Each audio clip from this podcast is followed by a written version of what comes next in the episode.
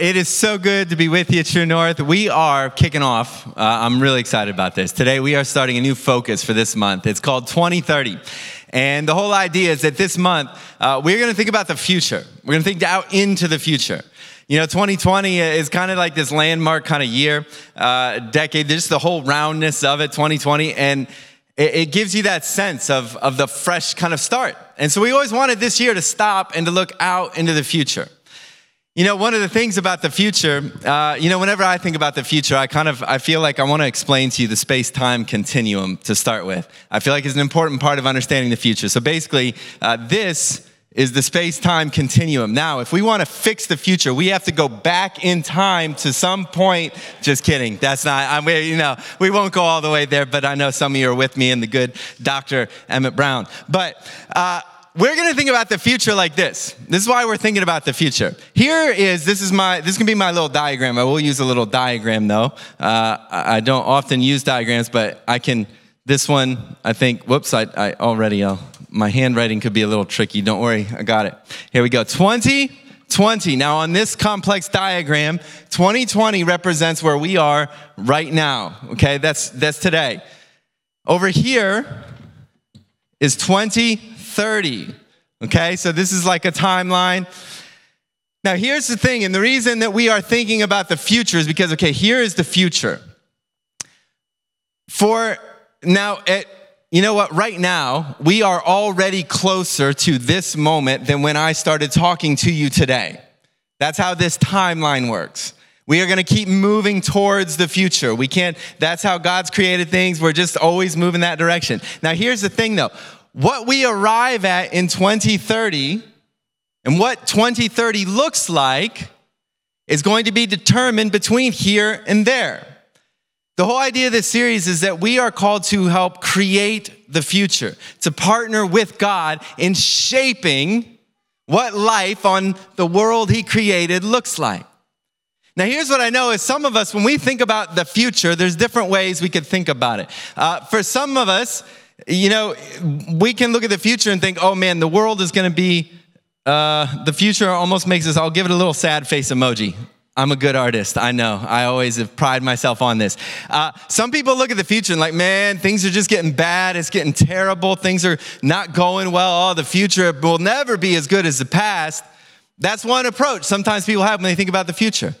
Uh, another approach is just kind of, you know what? Life just kind of trucks along. Life's always going to be moving, and 2030, you know what? Don't think too much about it. You work, you pay your taxes, whatever. Uh, so we're going to give that a just kind of flat, you know, just kind of, I don't know, it's the future. It'll happen. We'll see what happens. But the, the, the view of the future that I want us to consider uh, over this next four weeks as we think together is a view of the future that is just that there is a possible 2030 that is just a bright and glorious future. That God actually has a future in mind that is that is wonderful and possible. I, I hear so many people lately talk about 2020 like, oh man, 2020. Like, how much worse could it get or more difficult? I don't believe that's how God wants us to look at this moment or how we should approach the future. But I believe he wants us to look and say, God, how can we be a part of creating the future that you imagine? And here's, so here's what I believe. I believe there is a, there is a possible future out there like that. But whether or not 2030, how it looks is going to depend entirely on how we live right here. This is where life is happening right now. How do we live here? This is where we can make changes that will determine what it looks like in the future, right? You know, the one of the I think I, I guess kind of pictures of this that I hope we can go forward with is, is to realize this. We can't, there are lots of things, of course, in this line that, that we cannot determine, we cannot choose, there will be certain things that are for, absolutely beyond our control. I'm not trying to say we have the capability of creating just a, a, perfect tomorrow. But what I am saying is that I believe God calls us to partner with Him to create a better future. And that no matter what, some of the things that happen that are out of control, there are always those things that God has asked us to be a part of taking responsibility for on his good creation. And when we partner together with God, we can actually have a part. He invites us to it, He calls us to it, to creating a better future. You know, today, what we're gonna do to kick this off, uh, to get started, is we're going to look at a story in the scriptures. And it's a story of, uh, if you're familiar with the scriptures, you'll, you know his story. It's a story of, we only, we don't know his name. We just know him as the rich young ruler. His story appears in Matthew, Mark, and Luke, in all three of those gospels. It's an important story because it's the story of, of a young man who encountered Jesus, and he was offered the opportunity of a glorious future and yet, in his conversation with Jesus, his story is known to us because of its sad ending. He misses the, the beautiful future that Jesus is going to offer him. And so, as we kind of kick off this idea of looking forward to the future today, we're going to look at his story and we're going to look at why did he miss it? How did he miss it? Because we don't want to arrive in 2030 and think, Jesus, we missed the future that you had put right in front of us. And so we're going to check out his story today. I hope it'll be helpful to you. I'm going to read it to you. His story, we're going to read uh, Matthew 19, as I said. You'll find it Matthew, Mark, and Luke. Different details each of them uh, give us. But here's what happens in his life it says, Just then, a man came up to Jesus and he asked, Teacher, uh, what good thing must I do to get eternal life? Now, a couple of the other uh, versions of this he says to Jesus, good teacher. He actually calls Jesus a good teacher. And Jesus, in verse 17, he says this Why do you ask me about what is good? There's only one who is good. If you want to enter life, keep the commandments. Which ones? He inquired. Jesus replied, You shall not murder, you shall not commit adultery, you shall not steal, you shall not give false testimony. Honor your father and mother, and love your neighbor as yourself. Jesus takes him to the second five of the Ten Commandments, and then he throws in the summary statement from Leviticus to love your neighbor as yourself. All these I have kept, the young man said. What do I still lack? What am I missing here? Because he, he knows. He's like, I, ha- I haven't found it. I'm not, I'm not living in that space yet. And Jesus answered, if, if you want to be perfect, go sell your possessions and give to the poor. And then you will have treasure in heaven. And then come, follow me. Now, when the young man heard this, he went away sad because he had great wealth. And so then Jesus said to his disciples, You know what? I tell you, it is hard. It is hard for someone who is rich to enter the kingdom of heaven. Again, I tell you, it's easier for a, a, camel to go through the eye of a needle than for someone who's rich to enter the kingdom of God. And when the disciples heard this, they were greatly astonished because they thought, you know, being rich, you would have all the advantages. And they asked, Who then can be saved? And Jesus looked at them and he said, Look, with man, this is impossible, but with God, all things are possible. Now, the reason I love this story is because you, this, this young man, now he's a, he's a rich, he's young, he's rich. We're told elsewhere he's a ruler, he's got like a, a heavy leadership, he's the kind of person like he's got everything going for him. all, all kind of green lights in his life. He's young, he's rich, he's powerful. But he knows that there's something kind of missing. And, and can you imagine this? Having the opportunity to talk to Jesus, you know, to like, man, I'm gonna find out about what I, I need to, how do I find that thing? And we get let in on the conversation. Because what happens for him, we're, we're gonna imagine this, you know, he's living in, let's just say he was living in uh, 30, not 2030, but we'll just say he was living in 30 AD. And he meets Jesus at this point, And eventually, we'll just assume he lived at least 10 more years. He was going to make it to 40 AD. Now, at this point, he has an opportunity to say, What will this look like? And he comes up to Jesus because he feels like Jesus will have some insight into how he, he comes to Jesus asking about this question How do I find eternal life? And the words they're talking about here is this word Zoe. Uh, we talk about this often. It's this idea, it's not just about am I alive? Do I have bios life? Like am I physically breathing? This is a conversation about how do I find life? Abundant life, the abundant life Jesus came to bring.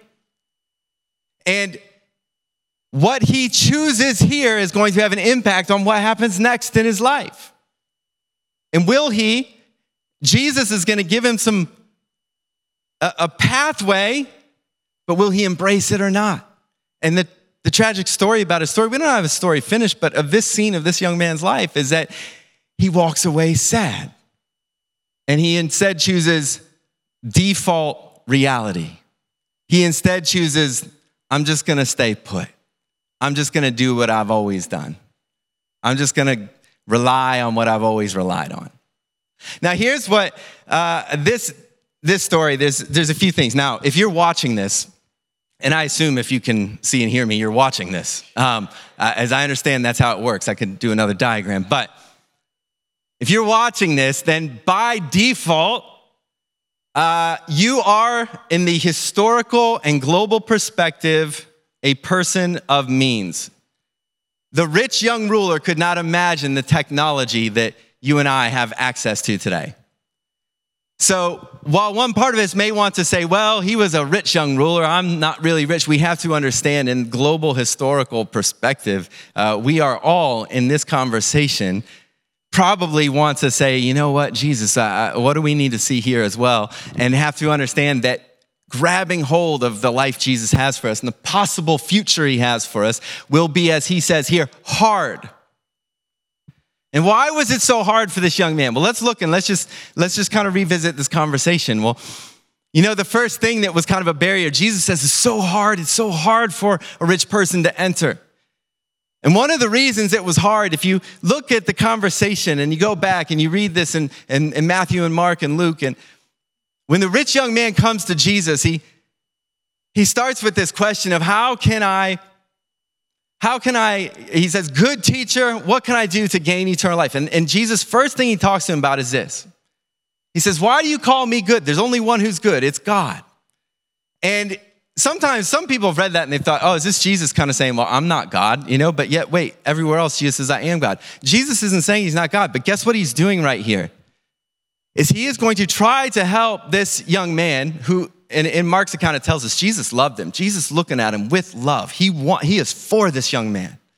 He wants the bright, the, the bright, glorious future for him. And he says to him, Why do you call me good? And the reason he says, Why do you call me good? or there's only one who's good, and that's God, is he wants this rich young man to do something, and that is to reflect a little bit more deeply on his words and not only that, but on his heart. In fact, what we'll see as we go into this story is that in lots of ways, this is a conversation where Jesus is just trying to help him get in touch with some of the gaps in his life. He was probably, some commentators would say he was a bit flippant coming up to Jesus. Good teacher. You know, that that wasn't always a term that most would have applied to a rabbi. And it's almost like Jesus wants him to slow down and start to get in touch with his words, what he's saying, because that's going to reveal what he's thinking, and that's going to reveal what's going on in his heart. But he asks him, What do I do? What do I have to do to gain, to get, to have eternal life? Now, what's really interesting is that's the question he asks How do I get it? How do I have it? I want eternal life. I want this abundant life. I want you know, the, the beautiful future that you have for me, God. And it's like he's saying to you, so how, how do I get that? How do I have that? Do you know one of the reasons, one of the challenges when you are a, a, a person who has much in this life, one of the challenges is that to have the kind of life that Jesus is talking about here, it can become too easy to think it as one more possession to add to your riches. He asks this question, like, what do I have to do to get it? And Jesus, though, answers it by saying, Here's how you enter it. He comes, it's almost like this. You know, when I was in uh, high school, you would go to often a, a, dance. You know, there'd be a dance, and you would go. And if you wanted to get into the dance, you had to have a ticket. If things were going really well, you wanted to really have two tickets. And, um, but if you wanted to get into the dance, you had to have a ticket. And so you could go and you could get a ticket, but imagine I went and I wanted to go to the dance and it was gonna be fun and you're gonna be dancing, all these things. But I got that ticket and I was like, awesome, I got my ticket to the dance. This is fantastic. And I carried it around. It's the lead up to the dance. I got it in my pocket. I'm just so stoked. Man, I've got a ticket to the dance. Maybe I've even got two tickets, you know? Uh, but I've got a ticket to the dance. And then the weekend of the dance maybe comes and goes. But I'm like, I don't want to give up that ticket. I'm just going to keep it in my pocket. Uh, and, I, and you just kind of keep, and I kept walking around, imagine, you know, and then I go and it's like, hey, you didn't come. It's like, it doesn't matter. I got my ticket. I got my ticket. Now, here's the thing there is a world of difference between having that ticket and being in there and dancing, isn't there? Like they are not, they're not remotely close to being the same thing. That's important. You got to have the ticket. That thing matters.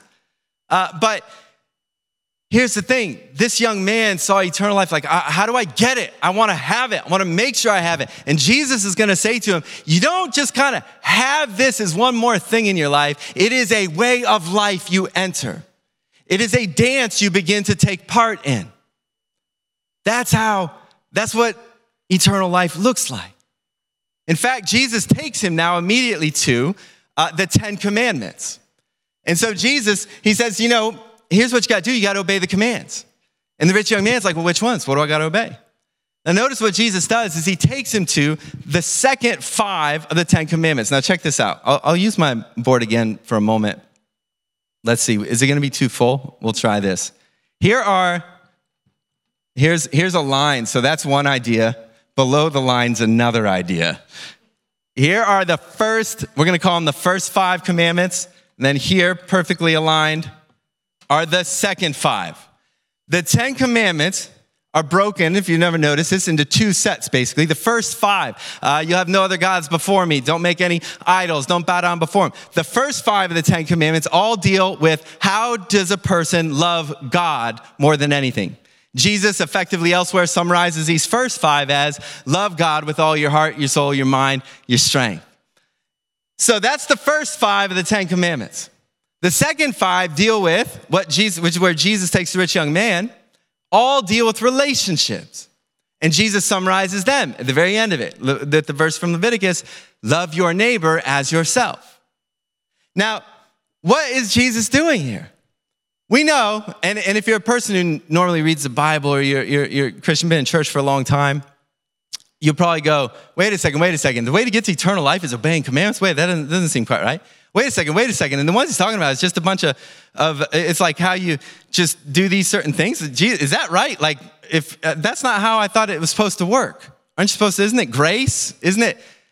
What Jesus is trying to do here is he showing this young man, yes, of course, it is all about uh, loving God with all your heart and soul and mind. But the reason Jesus takes him to the second five commandments is because whether or not we love God with our heart, soul, and mind and strength will always be evidenced in whether or not we love our neighbor as ourselves.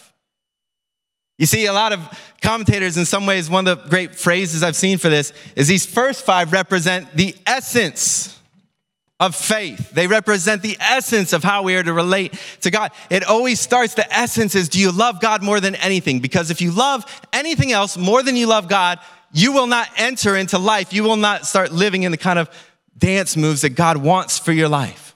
Put anything else as what you love most, everything falls apart. You will not enter eternal life. And by that I just mean you will not you will not find that Zoe experience of life that Jesus wants for us. But the second five are what is the evidence of whether or not you love God with all your heart and your soul and your mind. Jesus takes him there because he's like, for the young man, I mean, he could have said to him, Do you love, you know, have you followed the first five? And it would have been easy for him to say, Yeah, yeah, no, I don't, I don't make idols. I don't bow down before anything else. I got all that under control. Jesus takes him to the second five because he wants him to understand that what really shows whether or not you love God with all your heart, soul, mind, and strength is do you love your neighbor as yourself? Now, check it out. This is where it gets really hairy for him. So the young man, what's he say? Jesus like, yeah, do these. And the young man's like, tick, tick, I've done it. Done it since I was a kid. I've got it. Locked and loaded, Jesus. But I'm still missing something. What else do I have to do? And then Jesus, he, he, he looks at him, he loves him, and he says to him those words Well, go sell everything you have, give to the poor, and then come on, come follow me. Now, a lot of people don't like to even engage the story because they're like, oh no, what if Jesus says it to me? I, don't, oh, I don't even want to talk to you about this one, Jesus. Um, you know, what we have to understand here is here's Jesus. This is what Jesus is like. He is like this, uh, he, is, he is the all time uh, perfect surgeon of the human soul. And he knows, and by that I mean he knows exactly uh, how to get to the the absolute parts of us that are most in need of healing.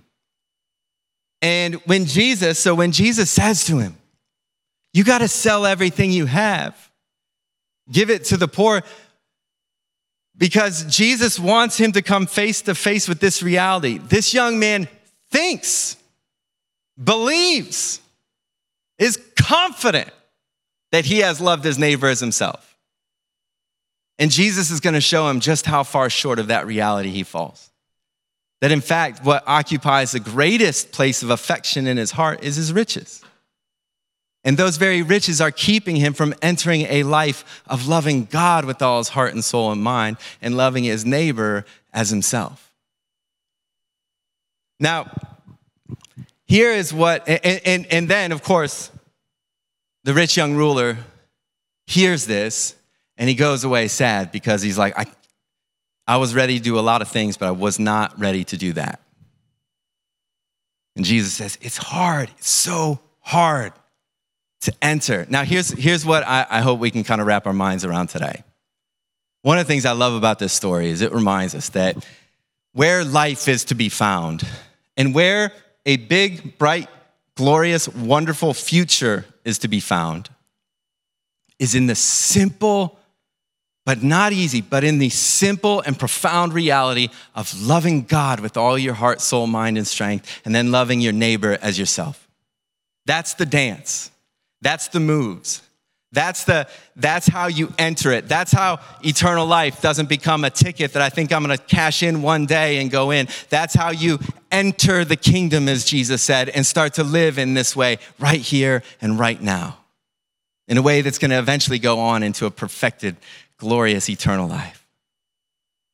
And this story reminds us that the core of how you enter that is just that love God more than anything. And love your neighbor as yourself. Do you know when people look at 2030 in the future, like there are problems. How many people in our world's got problems? Huge ones. But can I tell you something? If you boil it all down, I mean, the problem is so big sometimes they do feel overwhelming. It's why people end up thinking about the future like that. But yet, there is not a problem on planet Earth that would not be resolved by human beings learning to love God with all their heart, soul, mind, and strength and love their neighbor as themselves. There is not a problem on earth because that's the dance. That's how it was meant to work. That's who God is. God is love. That's who He created us to be people who love Him and love others. And the future that we long for and God dreams for will be found as we get back to that simple reality that that is what it's all about. Being a people who love God and love others. But the challenge why is it so hard? Why was it so hard for this rich young man? Because sometimes we just want it to likewise be the, the, ticket. Look, I'm good, I'm sorted, I'll be all right. And someday, you know, if I should die in this next 10 years, I know that's great and that's good. But the reason we don't always enter into it now is because we can just think about it like just a ticket in our pocket instead of going, how do I enter into this way of life? Of loving God and loving other people. That's one of the first things that makes it, you know what else makes it so challenging? It's because we don't really enjoy, just as the rich young ruler didn't enjoy it we don't really enjoy facing current reality. You see, the rich young ruler came at this and went, Yes, I got it. I do those things. I've been doing them since I was a kid. But you know what? If he had followed anything Jesus, I mean, he comes up to Jesus, good teacher. I want to know what you got to say. If he had followed anything Jesus had been teaching publicly to this point, he would have known that Jesus had very clearly been trying to teach and explain people to understand these commands as you, just because you think you fulfilled the letter of the law does not mean that you, Jesus said, look, you, you think you did not murder? Well, I'm telling you, if you even call somebody a fool, you broke it. Jesus has been trying to help them understand the commands are the way, but no one can measure up to them. The honest answer for the rich young ruler, and the honest answer for me, and the honest answer for you, unless you are Jesus perfect, the honest answer for all of us, when Jesus says, obey these commands, is not, yes, I did it. It's, you're right, Jesus, I fall short of that. And, and Jesus has this way of poking at us sometimes just to help us see, not because he's mean to us, but because, like the rich young ruler, he loves us. And so, for us to actually enter, Jesus says, Look, it's hard, but it's not impossible. With God, everything is possible. Everything is possible with Him. It is possible for you and I to start to enter into this kind of dance of love in this world. But it only happens when we do what two things that the rich young ruler was unwilling to do, but we can learn from. And this is a chapter in his life. We don't know the end of his story, but in this chapter, there were two things he was unwilling to do. One was to honestly and deeply examine his heart. You see, right from the beginning, when he says, you know, good teacher, and Jesus, like, hey, hey, hold on, who's good? He's, Jesus is trying to get him to go, slow down. You need to reflect on your heart. And so when he tells him, look, you've, you've got to love, love your neighbor yourself. And the rich young ruler is like, no, no, no, I did that. Then Jesus is like, look, I'm going to show you just how far that you've fallen short. If that's so true, if you're willing to love your neighbors yourself, you love God more than anything, well, then go ahead, sell everything, give to the poor, come follow me. And in doing that, he exposes the, what the rich young ruler didn't want to do, which was honestly examine his own heart. Do you know this, this, um, this weekend? I mean, this last week's been pretty remarkable around the world. And just this last weekend in cities around our nation, the Black Lives Matter movement, there have been protests and rallies and voices rising up together saying this is an unjust world. And this has been happening around the world. And it's painful and difficult, but it is also perhaps a moment of hope.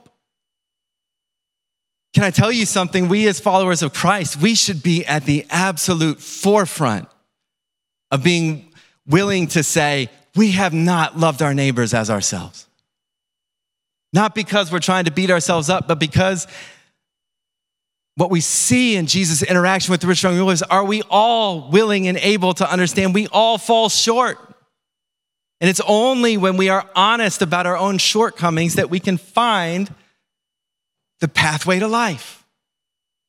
You know, Jesus never asked anyone else to sell everything that they had and give it all away. In fact, one time another rich guy, Zacchaeus, said, I'll give away half of my stuff. And Jesus is like, boom, life, salvation has come to you today. Rich young ruler would have been like, I would have taken that deal. Why is Jesus doing? He just wants all what Jesus is after. Where we get to in the future is when we're willing to face what's in our own heart. And the reason I say Christians should be at the forefront because we are the people who have a story that allows us to both affirm that all people were created in the image of God. And so we actually have a framework that demands that of us. And we have a framework that reminds us that and all life is meant to be about is loving God and loving my neighbor. And we have a framework that reminds us, oh yeah, and I don't do that perfectly. And not only do we have that, we have a framework that says, and there's grace on top of that. That we don't need to feel crippled or afraid. The rich young ruler didn't need to feel like he had to pretend to have done it all right. He, if he understood the grace that was in Jesus, he could have just said, You're right. I thought I'd done those well, but I can see there's further to go. Jesus, would you teach me? And that, that right there, would have opened up an entirely different future. The only thing that closes off that future opportunity is when we want to pretend like we've got it all together when we don't. And here's the second thing that the rich young ruler is unwilling to do on that day that can so often keep us from that future that Jesus wants for us. And that's that once Jesus had pinpointed it, once Jesus had targeted what was going on in his heart, he was unwilling to do that which was uncomfortable for him. His whole life, his riches had been his security blanket. His whole life, his riches had been that which, what, all Jesus has done in this whole conversation is said to him basically, in, in, out of absolute love for the young man, you don't love God with all your heart and soul and mind. And I'm going to show you that something else is occupying first place in your life. And Jesus got him there, but the rich young ruler walked away sad because he knew there was like there was a possibility here, but I'm unwilling to do what is too uncomfortable, to sell everything I have, to let go of it. And here's and why because he thought, what's going to happen if I let go of everything I've got? Jesus was offering him a future out here, but he couldn't see it. How was he supposed to know? If I follow you, Jesus, who knows where you're going to take me?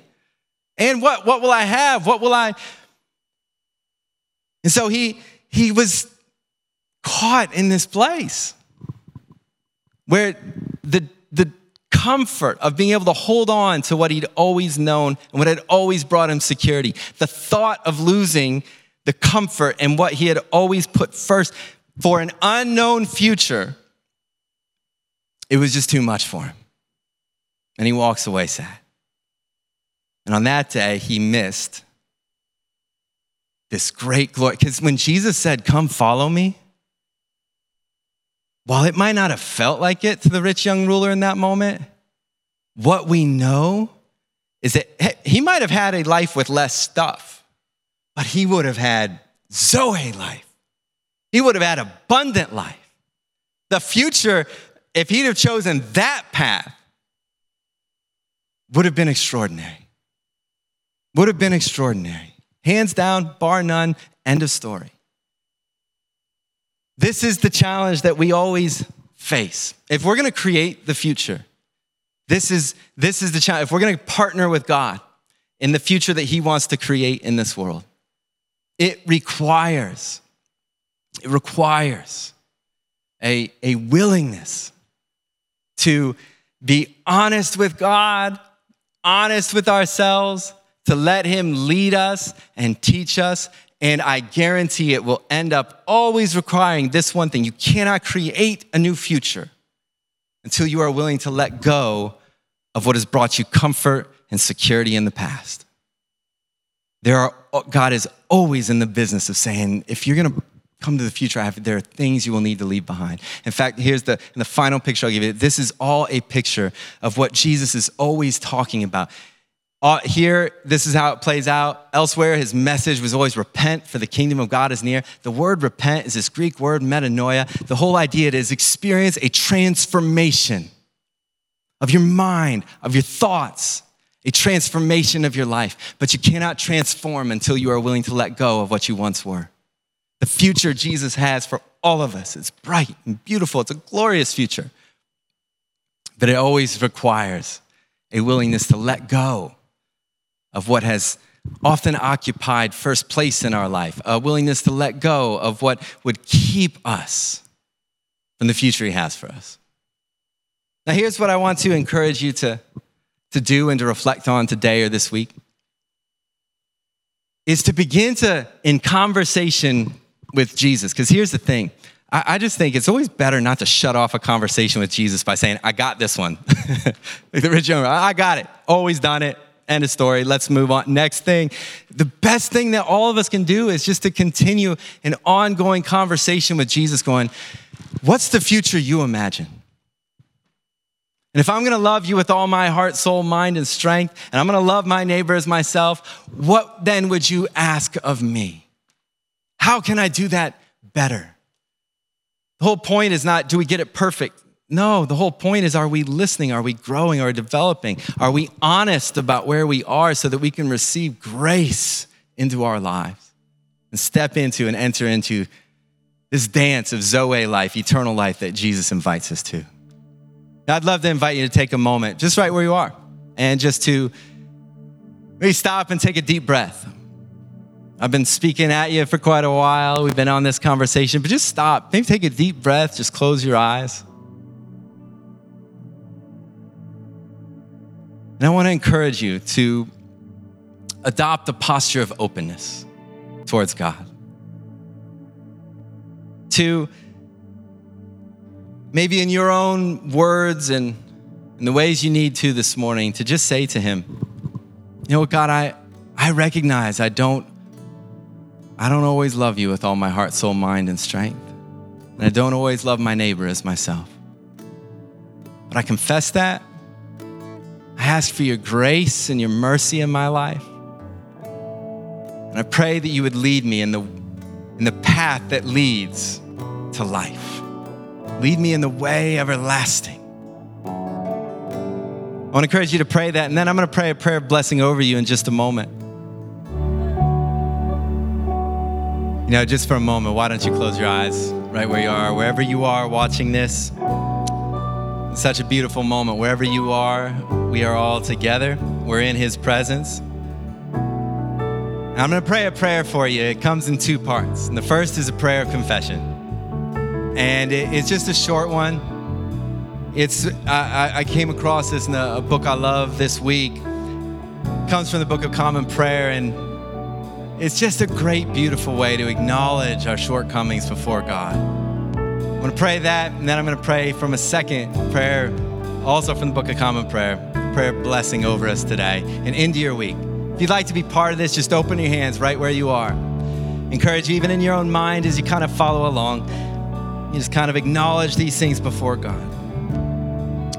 Most holy and merciful Father, we confess to you and to one another and to the whole community of saints in heaven and on earth that we have sinned by our own fault in thought, word, and deed, by what we've done by what we've left undone.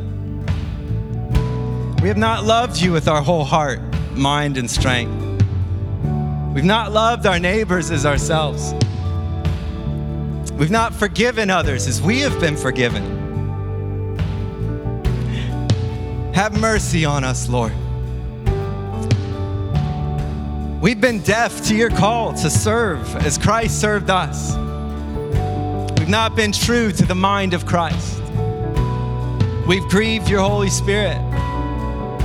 Have mercy on us, Lord.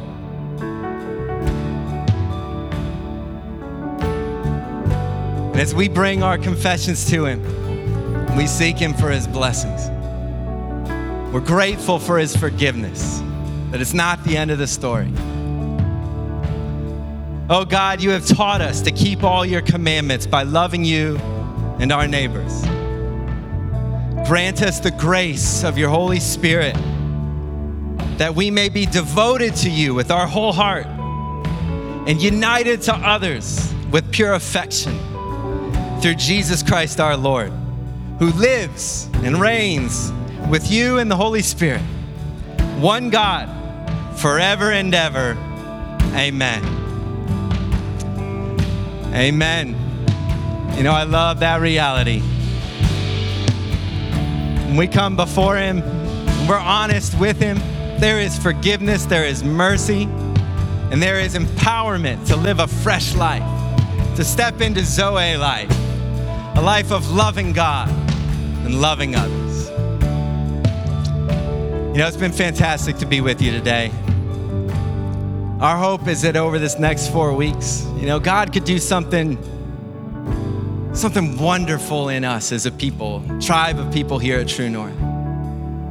Show us where He wants to take us over the next 10 years, that we might together be part of creating the future. the Future God desires, the future God dreams. 2030 could look a whole lot different than 2020 because of what God does in us today, the next four weeks, and over this next decade together. Amen. And have a great week, everybody.